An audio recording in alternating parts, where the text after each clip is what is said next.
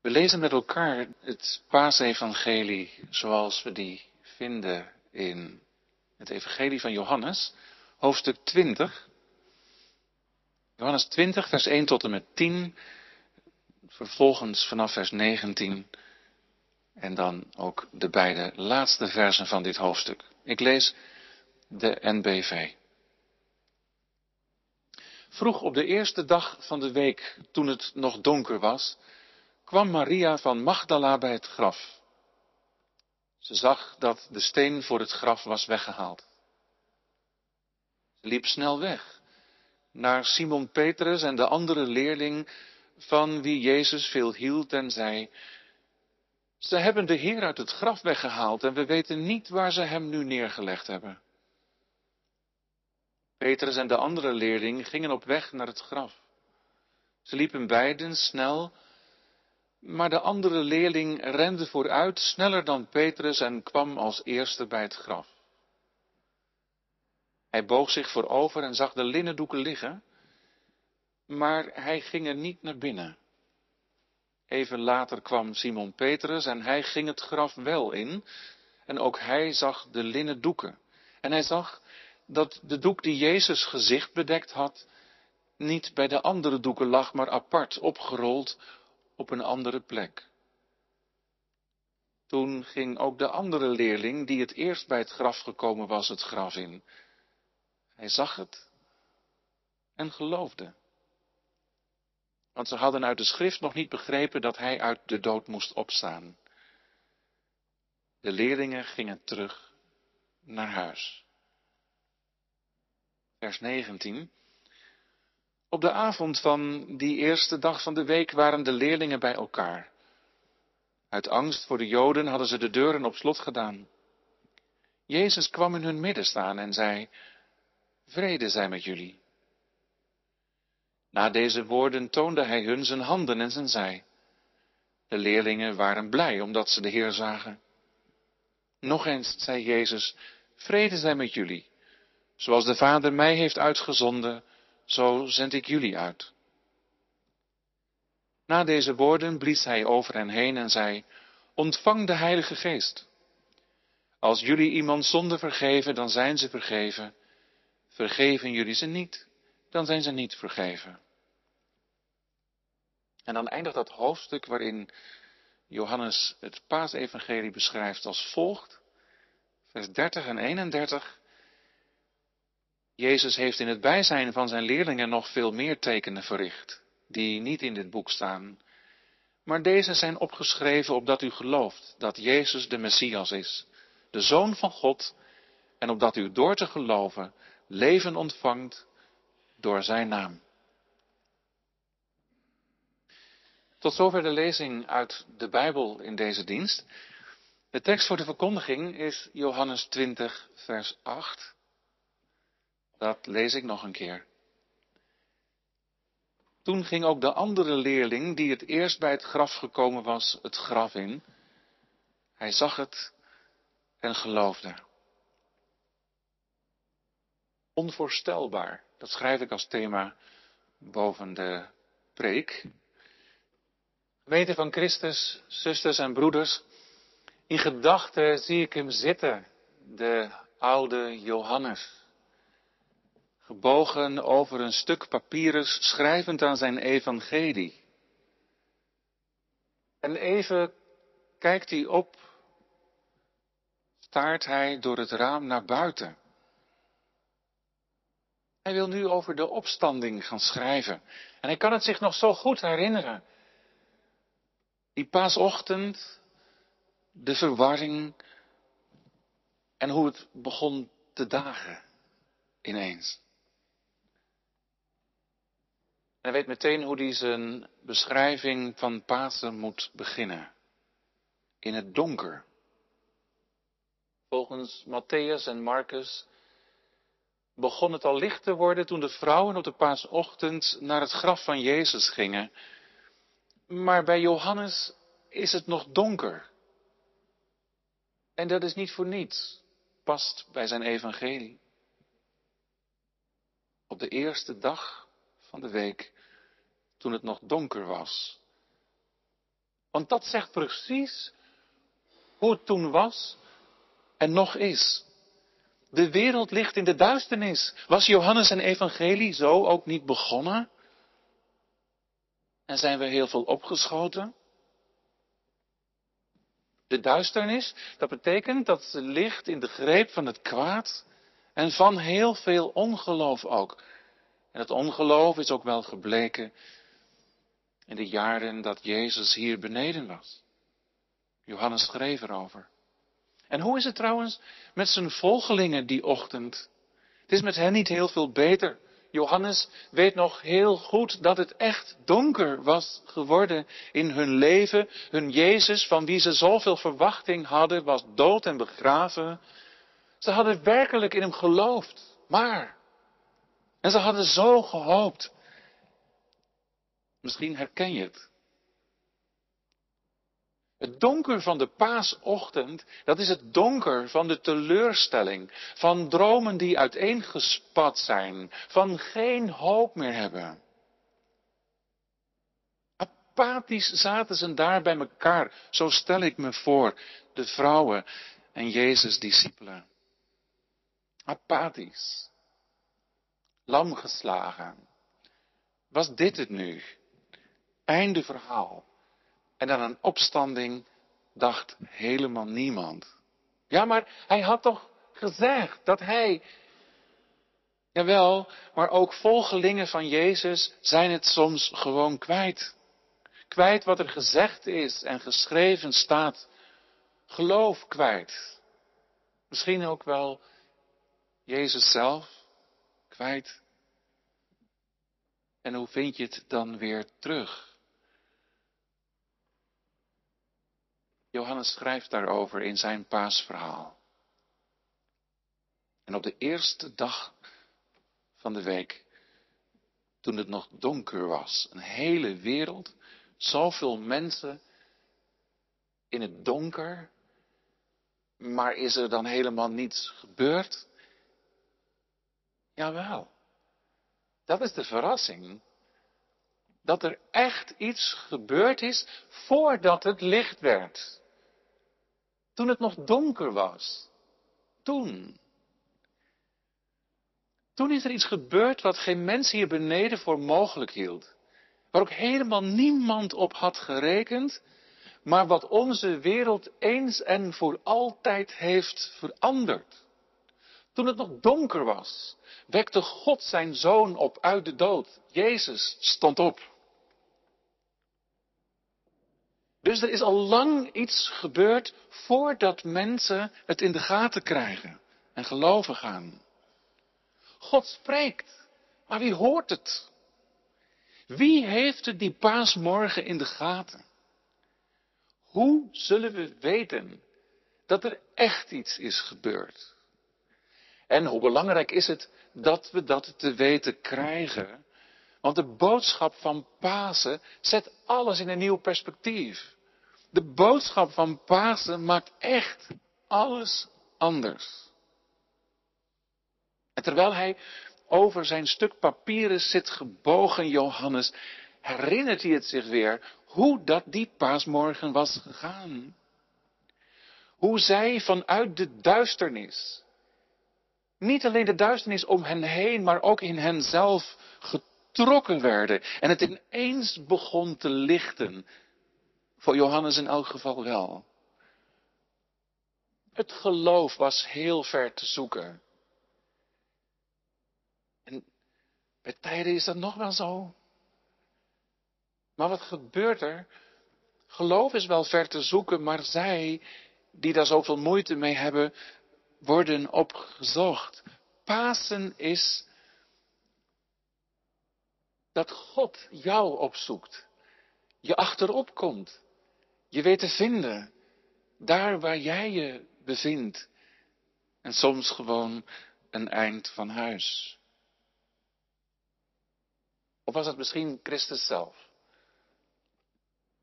die hen wist te vinden en aansprak die ochtend? Hoe dan ook, echt prachtig hoe het dan gaat. Hoe God Is die daar dan ook? Ja, die is daar dan ook op zijn manier onzichtbaar, maar toch verborgen aanwezig met mensen omgaat. Hij laat op Pasen zijn sporen na. Er zijn op dat, dat moment allerlei signalen van wat er in het donker was gebeurd. Johannes herinnert het zich ineens weer. Allerlei signalen, sporen van God, die steen opzij gelegd. Maar vooral die doeken. De doeken in het graf, waarin Jezus dode lichaam was gewikkeld. Ze waren leeg. Ze waren een boodschap. Maar wie pikte het op die ochtend? Christus was opgestaan, maar hij was, had niet meteen het graf verlaten. Hij liet een boodschap achter. Zo moet je naar die doeken kijken.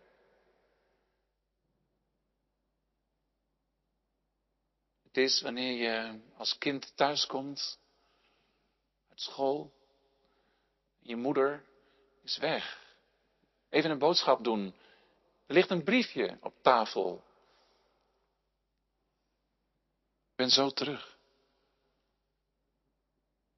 Jezus is weggegaan, maar hij laat even een briefje, een bericht achter in die doeken. Oftewel, hij gaat niet zomaar, hij heeft ons iets te zeggen die ochtend. En let erop hoe Johannes dan de gebeurtenissen beschrijft die die ochtend plaatsvinden. Hoe dat is gegaan, daar zit volop spanning in. Je ziet als het ware die volgelingen van Jezus steeds dichterbij komen. Het lijkt wel alsof ze van hogerhand naar dat graf toe en in dat graf van Jezus worden getrokken. Nou, dat is niet alleen maar alsof, dat is ook zo.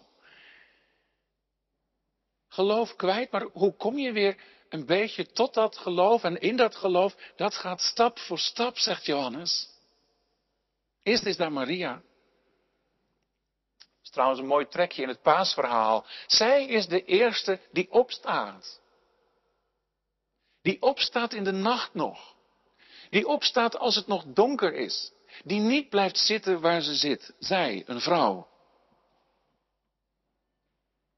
Maar zij wordt de eerste getuige van de opstanding van Christus. Buitengewoon opmerkelijk. Een vrouw als getuige, als eerste getuige in die tijd.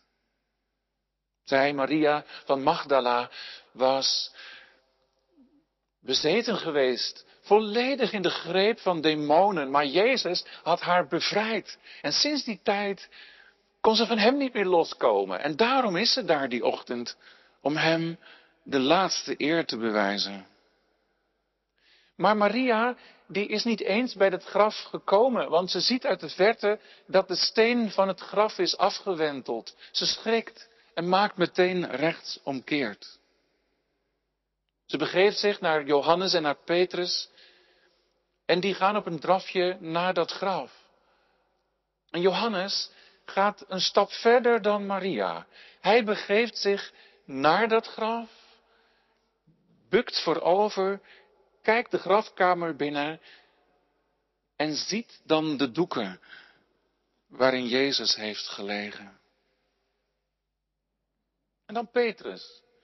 Petrus is inmiddels ook bij het graf aangekomen. En hij gaat nog weer een stap verder. Want Petrus gaat het graf van Jezus binnen. En dan ziet hij, notabene hij, Petrus, die twee dagen daarvoor zijn heiland had verlogend. Wat hij en wat wij moeten zien. En Johannes die komt er even later ook bij staan. En dat zijn de doeken. Maar dat is vooral die ene doek. Er is iets aan de hand hier. Die ene doek, ook wel de zweetdoek genoemd, die op het gezicht van Jezus had gelegen. Er is iets met die doek. Want die ligt niet zomaar op de grond. Maar die zweedoek die is netjes opgevouwen, ergens anders apart gelegd. Die ene plek, de doeken waarin Jezus lichaam had gelegen, leeg. En op een andere plek, die zweedoek. Petrus en Johannes die hebben daarnaast staan kijken, wat, wat is hier gebeurd? Het beeld is Johannes voor altijd bijgebleven. En het ontroert hem nog als hij daar weer aan denkt en over schrijft nu. Want die doek apart is Jezus' boodschap nummer één, de boodschap van Pasen. Toen Johannes dat zag, toen begon het hem te dagen. Wat is hier gebeurd? Hij ging geloven.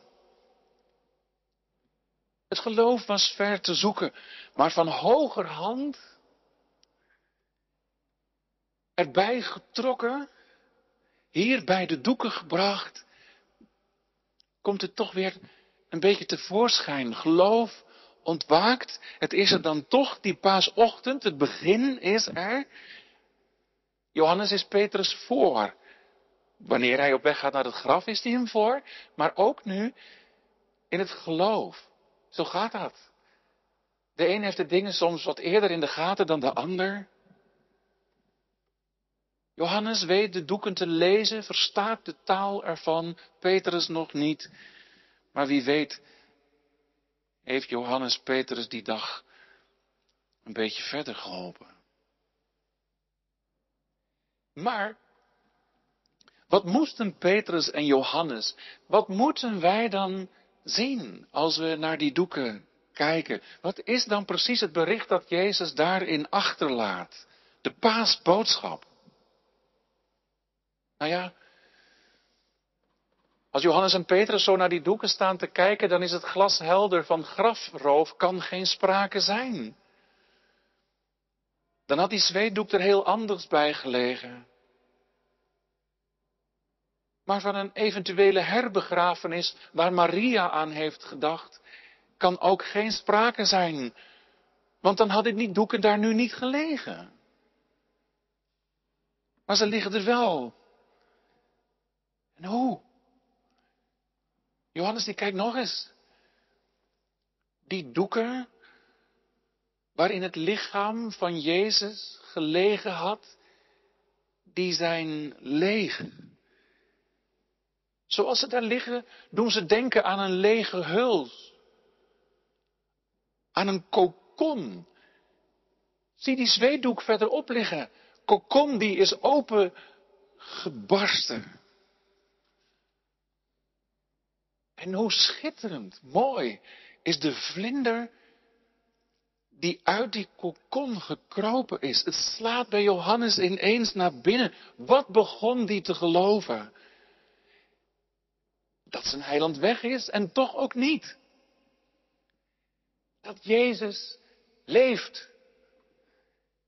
Dat het toch niet voorbij is. Ze dachten einde verhaal, punt uit, niet dus. Nee, het is zeker waar. Ook die ochtend is er helemaal niets van hem te zien. Maar hij is er wel. En hij is de dood door. En hij, deze Jezus, is de dood te boven. Is er een Heer en Heiland? Zoals hij, in wie hij gaandeweg was leren geloven. Dat is wat bij Johannes naar binnen slaat. Is er een heiland zoals hij? En ja, dat is Pasen. Dat is met Johannes erachter komen. Dat hij in wie je leerde geloven toch nog weer veel meer is en groter dan je tot dan toe had gedacht. Verrassing toch? Hij zag, begon te geloven. Pasen, dat is met Johannes doorkrijgen dat hij het echt is. Soms heb je je vragen, maar op Pasen breekt het evangelie daardoorheen. Hij is het echt. Hij is de Messias. Hij is de Christus. Hij is de Zoon van God. Anders gezegd. Hij is echt de koning en redder van deze wereld. Hij is het echt die deze wereld redt, onze wereld redt. Jou en mijn verlosser. Van hoger hand worden wij op de paasochtend uit de nacht getrokken en in het licht gezet. Zie je die doeken? Jezus heeft je iets te zeggen. Hier. Hier wordt aan ons en onze zogenaamde zekerheden geschud. Dood is dood, zeker weten, zeggen ze. Met de dood is het voorbij. We worden vanuit de hemel gestoord in onze ideeën over wat mogelijk is en onmogelijk. Pasen. Dat is dat je ineens wordt geconfronteerd met een heel andere wereld. Wij leven al even onder een gesloten hemel. Er zou niet heel veel meer zijn dan de werkelijkheid die wij zien, meten en berekenen kunnen. En al het andere. Maar op Pasen breekt God die wereld van ons gesloten open. De wereld is veel groter. God is er ook. En zijn wereld is er ook. En dan laat hij me zien dat waar zijn wereld de onze binnenbreekt, hij er helemaal is voor ons. En met het oog op ons. Wat ziet Johannes? En wat wil hij, en daarom schreef hij erover, dat ook wij zullen zien. Dit, dat hij, en wij vaak ook, de verkeerde Jezus in gedachten hadden. Want de Jezus die hij in gedachten had, dat was een dode Jezus. Die heel veel kon, maar tenslotte smoort het toch uiteindelijk in de dood. Maar Pasen is ontdekken dat hij groter is. En dat hij sterker is. Zie die steen, niet alleen die doeken, ook die steen. Ook een boodschap van Jezus. Er is er één die toch sterker is dan het kwaad dat het leven zo gruwelijk toetakelt, kapot maakt. Sterker dan de dood. Soms lijkt het erop dat die echt het laatste woord heeft en dat het dan is gedaan. En komt er nog eens een einde aan. En op die vroege morgen van Pasen wordt het ons vanuit de hemel gezegd, ja, omdat Hij daar is die er een einde aan heeft gemaakt. Voorspel van wat komen gaat. Onvoorstelbaar. Wie bedenkt het? Het wordt ons verkondigd. Pasen. Boodschap van hoop in een wereld zonder hoop. Wereld in het donker. In het duister gelegen. In de macht van kwade krachten. Van de dood. Pasen, een boodschap van hoop. Het was nog donker toen het al Pasen was. En het is het nog steeds. Maar in dat donker worden ons signalen gegeven. Lichtsignalen. Let op die steen. Sta er nog eens bij stil. Let op die doeken. Denk erbij na. Signalen van Hem die het licht is en die leeft. Pasen. Dat is dat wij midden in deze wereld en in dit bestaan houvast ontvangen. Houvast hebben. We krijgen het, hebben het in Hem. Jezus is het. Dan treft mij ineens hoe Johannes zijn paasverhaal begint. Hè? En op de eerste dag van de week, zo opent hij. De eerste dag van de week. Schiep God op die dag niet het licht? Ja, zo was het. Lees ik op bladzij 1 van de Bijbel. Maar het herhaalt zich op een heel nieuwe manier weer, hè? Hij doet het opnieuw. God schept het licht. Pasen. Weer wordt de duisternis teruggedrongen. Op zijn plek gezet. Na een lange, bange nacht. Een nieuwe dag. Er zijn licht. Zij God. Hij laat het ongedacht hier en nu over ons opgaan. Dat is zijn genade. Wij leven vandaag te midden van allerlei gebeurtenissen en ontwikkelingen. We worden even erbij getrokken, bij en in dat graf van Jezus getrokken. Zie je die doeken? Hij wil je nog meer zeggen in die doeken. Hij leeft. Maar ook jij. U en ik die in Hem leerden geloven. Dat is precies waar het op aankomt. En waar Johannes met zijn evangelie ook op mikt. Vandaar die laatste versen die wij lazen. Geloven. Deze weergaloze Heer en Heiland. Die de dood openbrak. Doodstak. Die leeft. Waarom zou je in Hem geloven? Wel hierom, omdat Hij je dan meeneemt in die nieuwe wereld die hier gekomen is. Je begint dan aan een heel nieuw leven. Een leven dat echt kwaliteit heeft. Een leven dat niet stuk kan.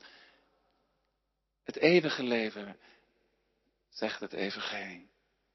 En die doeken die daar in het graf liggen en die Jezus daar heeft achtergelaten, die zeggen me ook dat in dat heel nieuwe leven, in die wereld van Hem, geen plek meer is voor wat bij vroeger hoort. Wat oud is en voorbij, de zonde, het leven naar mijn eigen zin en naar mijn eigen wil, tegen God in vaak.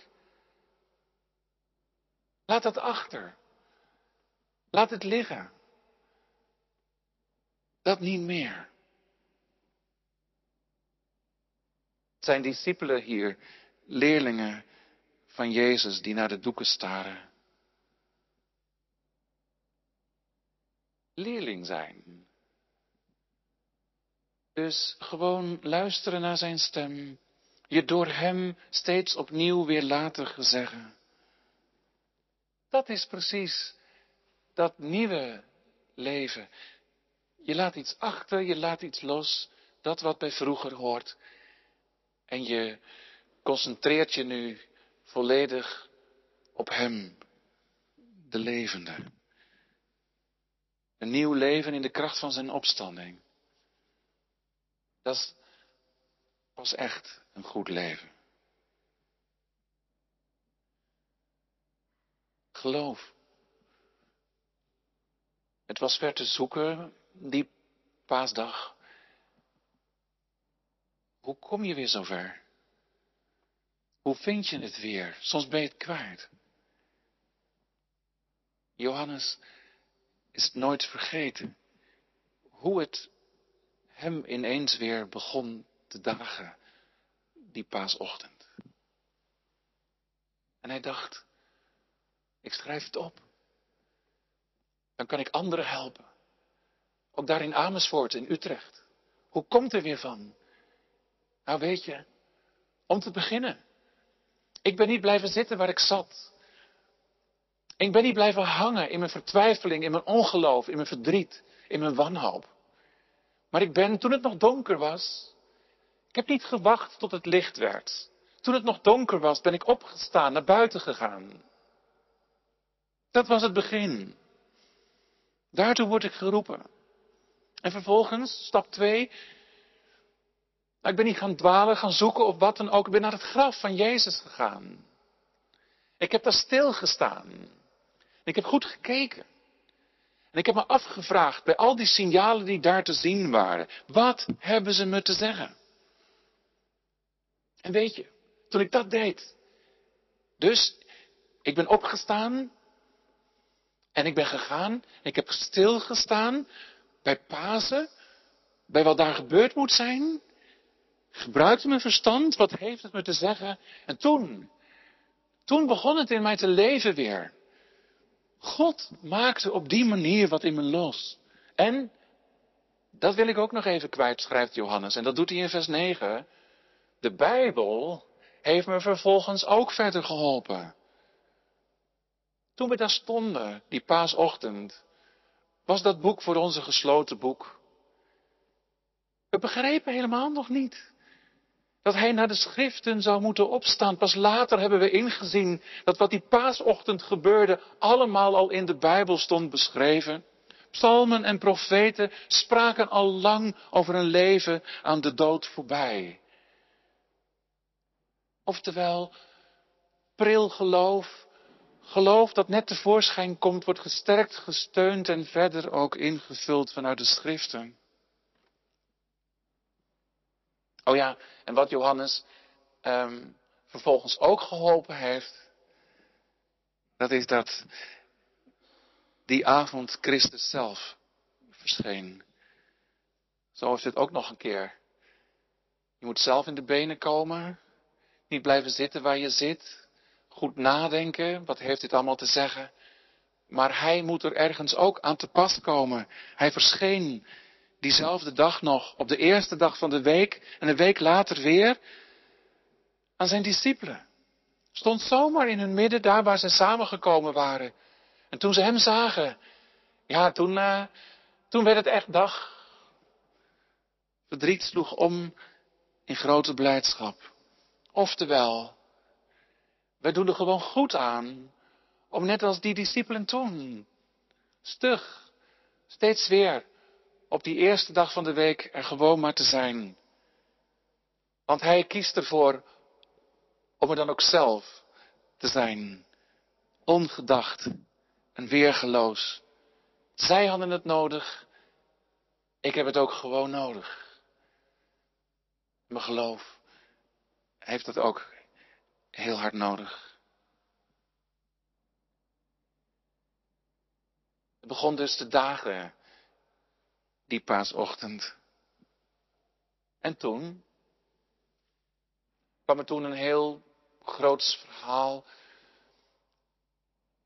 Een heel ander leven. Nee, ze gaan gewoon naar huis. Johannes gaat naar huis, zo eindigt het verhaal.